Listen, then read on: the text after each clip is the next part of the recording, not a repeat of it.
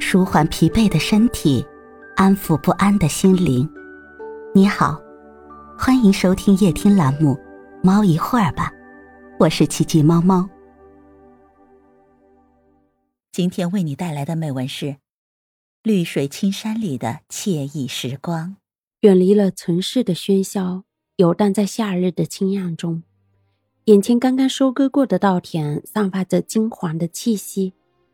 远处的山上倒是一片葱绿。十多年过去了，能再次目睹这样的景色，也是我的幸运。看着太阳渐渐西下，夜色慢慢的爬上天空，星星开始洒落点点的光辉，夏虫便开始活跃了起来。想起了曾经。闲来垂钓碧溪上的岁月，不禁感叹世事变迁的太快。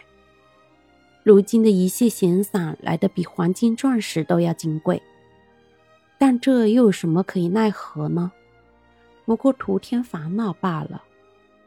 夜开始变得深沉，星星终于洒下明亮的光辉，如丝如链如虹，美不胜收。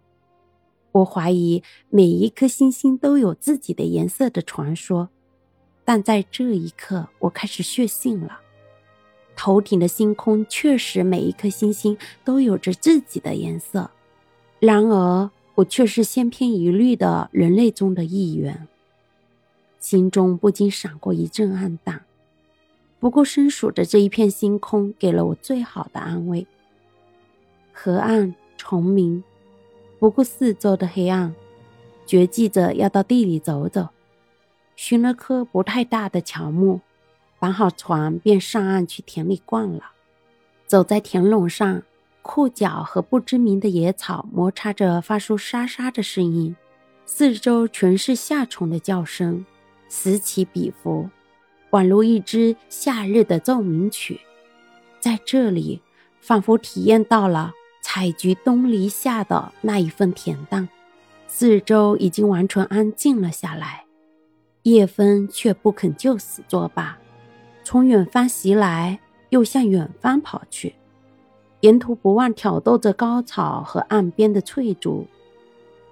暗夜中的精灵萤火虫，终于忍受不住风的喧嚣，一只又一只的提着灯笼跑了出来，渐渐的。不管是河岸、田野，还是山上，到处都是这暗夜中的精灵。迎着夜的星光和四下的虫鸣，他们击退了夜的垄断。想起了自己曾经将萤火虫囚禁在瓶子里，难吟映雪的岁月，不禁觉得当时的童真也是一种残忍。如今衔着绿光的精灵还能在我眼前起舞，便觉得是一种欣慰。